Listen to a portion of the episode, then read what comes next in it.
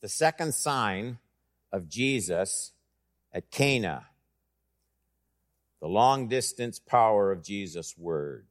Remember the first sign? What was the first sign? Somebody shouted out water into wine. First sign. Today we're going to look at the second. John chapter 4, 43 to 54.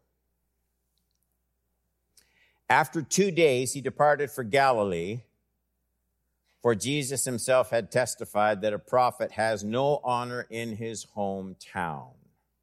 The things that we're the most familiar with, the things that we bump into regularly, lose their impact sometimes. 45. So when he came to Galilee, the Galileans welcomed him, having seen all that he had done in Jerusalem at the feast, for they too had gone to the feast. So he came again to Cana in Galilee, where he had made the water wine. Same place. And at Capernaum, there was an official whose son was ill. When this man heard that Jesus had come from Judea to Galilee, he went to him and asked him to come down and heal his son. He was at the point of death. So Jesus said to him, Unless you see signs and wonders, you will not believe. Which seems like, I don't know, there's something in that that seems kind of abrupt, isn't it, a little bit? 49, the official said to him, Sir, come down before my child dies. I don't want to argue theology with you. Come before my son dies. 50. Jesus said to him, Go. Your son will live. That's it. The man believed the word that Jesus spoke to him, went on his way. And as he was going down, his servants met him and told him that his son was recovering. So he asked them the hour when he began to get better, and they said to him, Yesterday, at the seventh hour, the fever left him. 53, the father knew this was the hour when Jesus had said to him, so it's exactly the same time Jesus just said, Go ahead, your son's going to live. And he himself believed, and all his household. This was now the second sign that Jesus did when he had come from Judea to Galilee. So we're continuing, if you're keeping track, we're continuing to unpack John's kind of profound explanation of what it means to believe in Jesus Christ. I frequently get into conversations with people, and you'll mention somebody who hasn't been in church for umpteen years, and and you you find out that they're not going anywhere, and and then someone will say something like this, but they, I think he still considers himself a Christian. And whenever I hear it, I think, well, isn't, isn't that nice that you can just sort of consider yourself? Is that all there is to it? Can I just self define myself? Self proclaim myself a Christian? Are there any other requirements? This is what John's going to be talking about. What is belief in Jesus Christ? That's what John's whole account is about. He says that's what it's for. These things are written that you might believe. So he writes to uh, define. It's timely for this culture in which we live. He writes to define and deepen. Two D words. Define. You have to know what you're talking about, belief in Jesus. Define and then deepen belief in Jesus, the Son of God. And I think if we carefully study today, John has some important insights about what believing in Jesus actually means. First, there's no point in trying to avoid the confusing verses at the beginning of this text. They seem kind of contradictory. Look at them again 23, 24. Just a minute. Here's what I want. After two days, he departed for Galilee for Jesus himself had testified that a prophet has no honor in his own hometown. So, so when he came to Galilee, departed from Galilee because there's no honor there, and then he comes to Galilee. And the Gal- Galileans welcome him, having seen all that he had done in Jerusalem at the feast, for they too had gone to the feast. First John says, prophet is without honor in his hometown. And yet, right after that, John tells us that the people from his hometown, that's the Galileans, they welcomed him quite warmly. And then John carefully adds that these Galileans were in that crowd at the feast in Jerusalem. And there's a lot of liberal commentaries who just write this off as some kind of scribal error. But I think it misses the point. I think there's a better explanation that fits right into the context of the picture John has been painting about genuine belief in Jesus and what it means.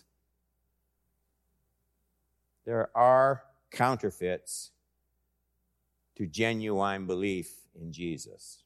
Notice, as John records Jesus' words, this is important. Jesus didn't say that a prophet is without welcome in his hometown. He said he's without honor in his hometown. Those aren't synonyms. This has a great deal to do with the way John, not too subtly, reminds us these Galileans were welcoming Jesus because, 45, they'd seen all the stuff he was doing in Jerusalem. So they welcomed him. They weren't honoring him, not on his terms. They were excited to see him because they saw the stuff that he had done. Little, little red flags are meant to spring up in our minds because we've seen this before. Chapter 2, 23, 24. This is when he's in Jerusalem at that feast. Many believed in his name. See, John can't get away from this topic. Believed in his name when they saw the signs he was doing. But Jesus, and here's the big words on his part, did not entrust himself to them because he knew all people. It didn't, it wasn't just important what the people thought about Jesus. What was equally important was what Jesus thought about the people. You can't just say whatever you want and say, I'm a believer in Jesus. Jesus gets a vote in this whole thing. Jesus, on his part, he didn't entrust himself because he, he knew all people. Discipleship based on signs not to be confused with initial faith based on signs. Discipleship based on signs was never welcomed by Jesus. He knew, he knew sign faith had no staying power except the sign of his resurrection from the dead.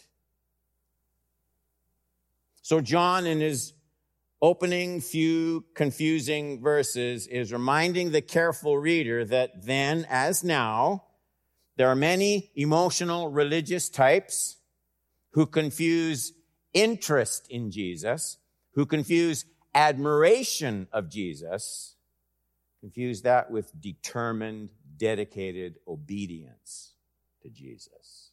They're not the same thing. The Galileans, they welcomed him he came. They didn't honor him. They welcomed him because they remember the stuff that he did. And they liked that. Who doesn't? This is not merely some academic issue unrelated to your life right here in this sanctuary. How often have you encountered someone who said something like, You know, Christianity just doesn't work for me. I've got to rethink this whole thing about church and believing in Jesus. That's what John is calling us to face in today's text.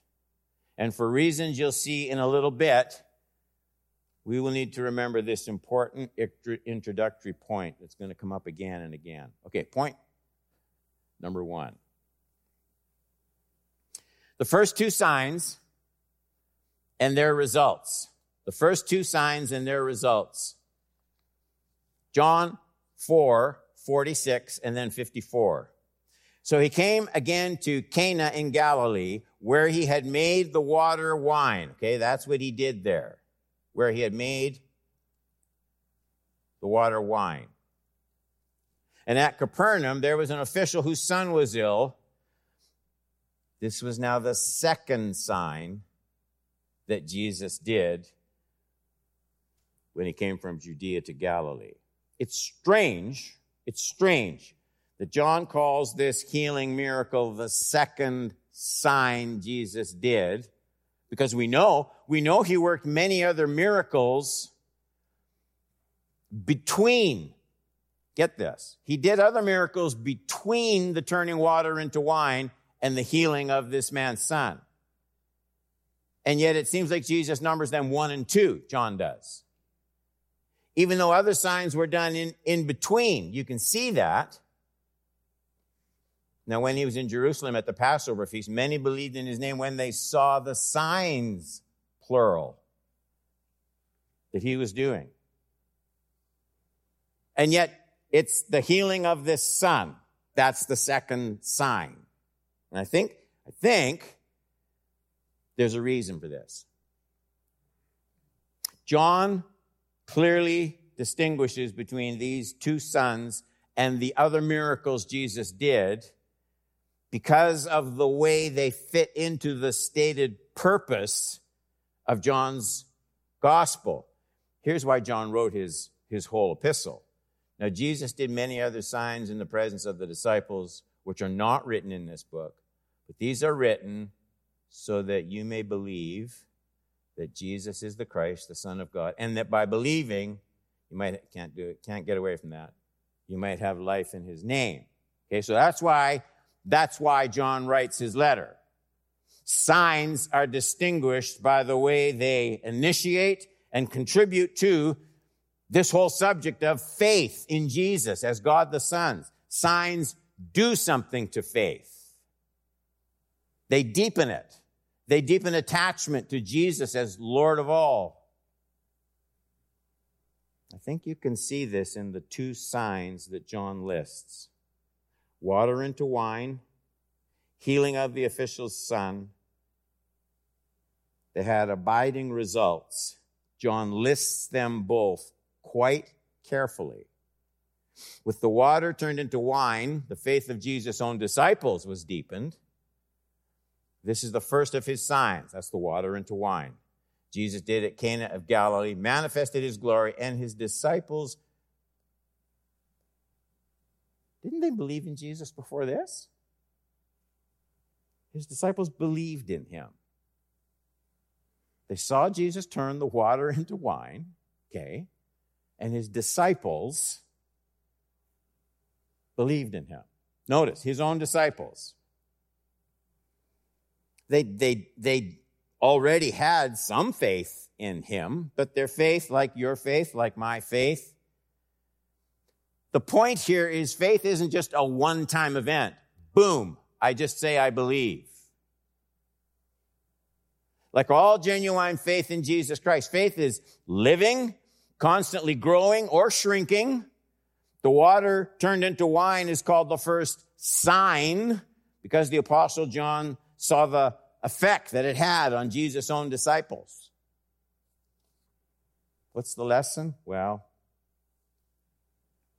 faith, faith never quits growing. It, it never ceases to need feeding. It either expands or it shrinks unnourished faith, you may, maybe you've been a Christian 40 years. Unnourished faith will always be vulnerable faith. Always. We should never be surprised by this. Unnourished faith has no option but to deconstruct somewhere along the way. It's inevitable. Stay fascinated with studying the greatness and glory of Christ. Stay connected to the body of Christ. Don't bail on Jesus just because life got hard and he didn't take the problem away. Now, the healing of the official's son, it also fits into this same sign category. It's quite clever, actually, of John to mention the believing of the official twice. Did you notice it in the same account? Look at it again 49 to 53. The official said to him, to Jesus, Sir, Come down before my child dies. And Jesus said to him, Go, your son will live. The man, see it? Right there. The man believed.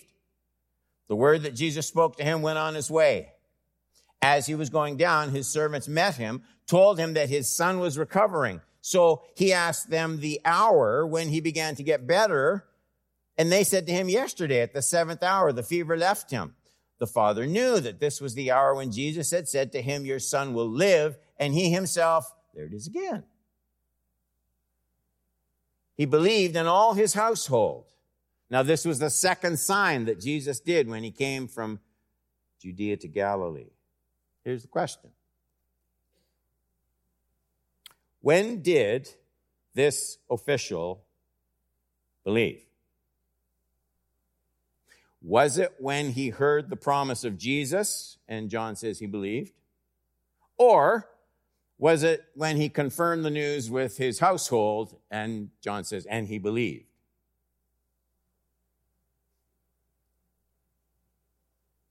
And the answer is yes. That's what faith is. It, it, it, it believes and it hangs on and it believes more and it keeps following and it believes more. And then Jesus says, Go, your son's going to live. And he has no evidence that the son's any better at all. He just does exact. He does what Jesus says. He keeps going and he believes more. You see how it works? Oh, there's, it's dangerous when Christians get into this thing where, you know, I, I gave my heart to Jesus, Pastor Don. I, I, don't need to be going to church all the time. I don't, I don't need all this religion stuff. Um, I do social justice when I get a chance, and I'm good. No, no. You're vulnerable. Vulnerable. All right, we've got to keep going. Two. Genuine faith can take correction and even rebuke from Jesus without self pity and without quitting. John 4 47 to 49. When this man heard that Jesus had come from Judea to Galilee, he went to him and asked him to come down and heal his son, for he was at the point of death. This guy's desperate. This is not a little problem. So, so Jesus said to him, Look at this. Unless you see signs and wonders, you will not believe. Yikes. The official said to him, same request, sir, just, just come. Come down before my child dies. And it's amazing how many of the commentaries say Jesus spoke these words for the surrounding onlookers, not for the official himself. I mean, it sounds nice, but the text won't allow it. 48, Jesus said to him. The response seems at least a little abrupt. And it's fascinating to me that we get this kind of response in both signs, the two signs that we've been studying. Do you remember Jesus' words to Mary, his own mother? When she merely brought the issue of the shortness of wine at the wedding of Cana, Jesus replied, it sounds a bit harsh again. When the wine ran out, the mother of Jesus said to him, They have no wine. Jesus said to her, Wow. Not mom. Woman, what does this have to do with me? My hour has not yet come. So why does Jesus do this? Twice in the two signs. Are, are we meant to drill down a bit under the surface of what believing in Jesus, faith in Jesus is all about? What happens when the faithful come with their urgent issues? Do, do they always get a smile and a wave and a magic wand? Is there never anything that belief has to hang on to, push through, push past? Is faith never tested, delayed, weighed? Is it never uphill? We know better, don't we? We know better. Remember these first two signs when you're brokenhearted, banging on heaven's door, with an urgent need because both Mary and the official have to continue making their approach to Jesus. This, they got to just stay with it. After being what some people might call slighted a bit, Mary just keeps pressing ahead. When the wine ran out, look at it. Mother of Jesus said to him, They have no wine. And Jesus said to her, Woman, what does this have to do with me? My hour was not yet come. And then look at Mary. His mother said to the servants, Just, just do whatever he tells you. See, there, there you go. What, what is belief all about? Mary, just do what he says. Not asking you to love it. Just do what he says. Not asking you if you think it's appropriate. Just do what he says. Not asking you if it's all your preconceived ideas. Just do what he says.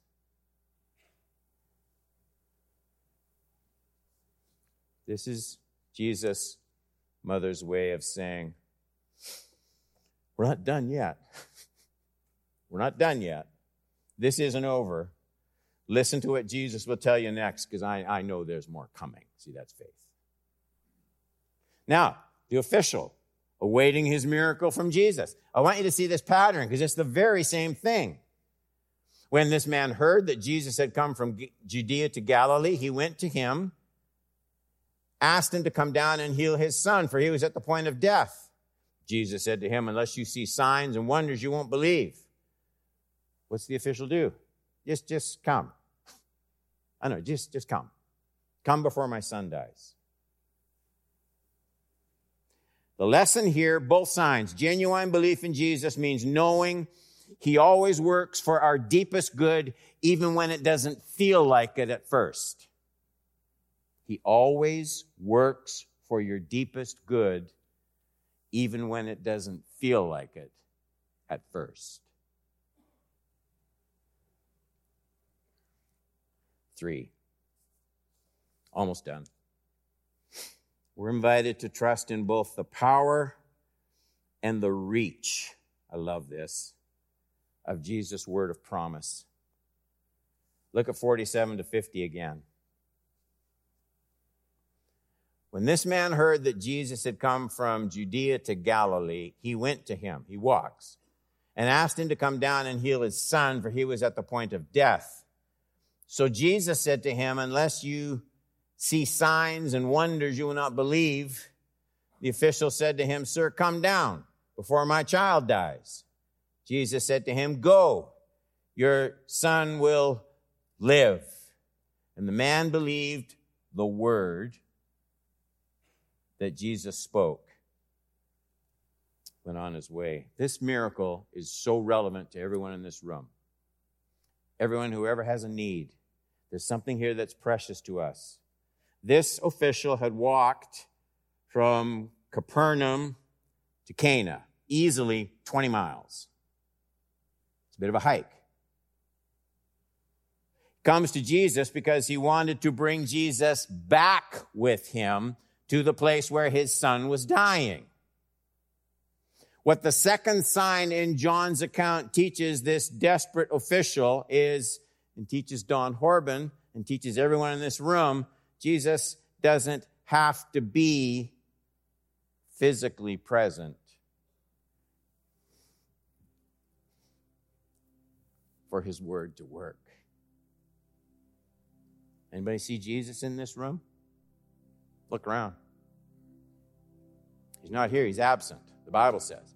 He's present by the Spirit. We get that. Where he is right now, he's in heaven. He's at the Father's right hand. That's what the Bible says. No point talking about Jesus coming again if he never left. He's gone right now, physically gone. The man, Christ Jesus. He's at the right hand of the Father.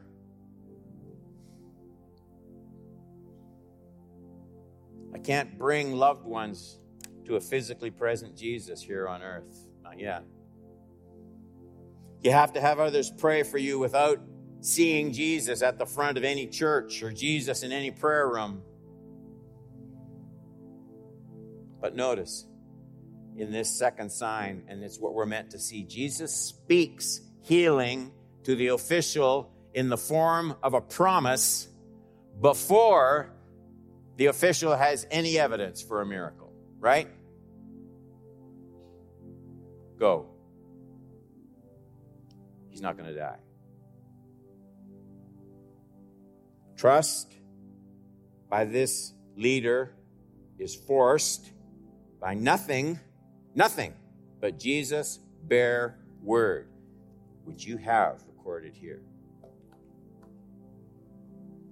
That's the point of the text. There's nothing verifying the miracle when the ruler hears it and he heads obediently for home. He has the promise and nothing else. The bare word of Jesus is enough. Still is, always is. Where faith is being tested and stretched for you, where's that happening right now? Where, where does obedience to Jesus seem to cost more than it's offering right now? Where do you have to follow just because Jesus calls you through the voice of Scripture or conscience, the haunting pull of the Holy Spirit on your life? And what are you doing next? When I was a kid, we used to sing, Trust and obey, for there's no other way to be happy in Jesus but to trust and obey. It's pretty good theology. It's pretty good theology, especially the part there is no other way. I like to live this Christian life. You hear Jesus speak. He does it in sermons. He does it through His Word. He does it as you kneel in prayer. He does it through conscience. The thing you know you should do next. You hear Jesus speak, and there is no way to keep faith alive. You cannot keep faith alive without just obey. Trust and obey. It's not rocket science. There is no other way to be happy in Jesus but to trust and obey. And everybody said,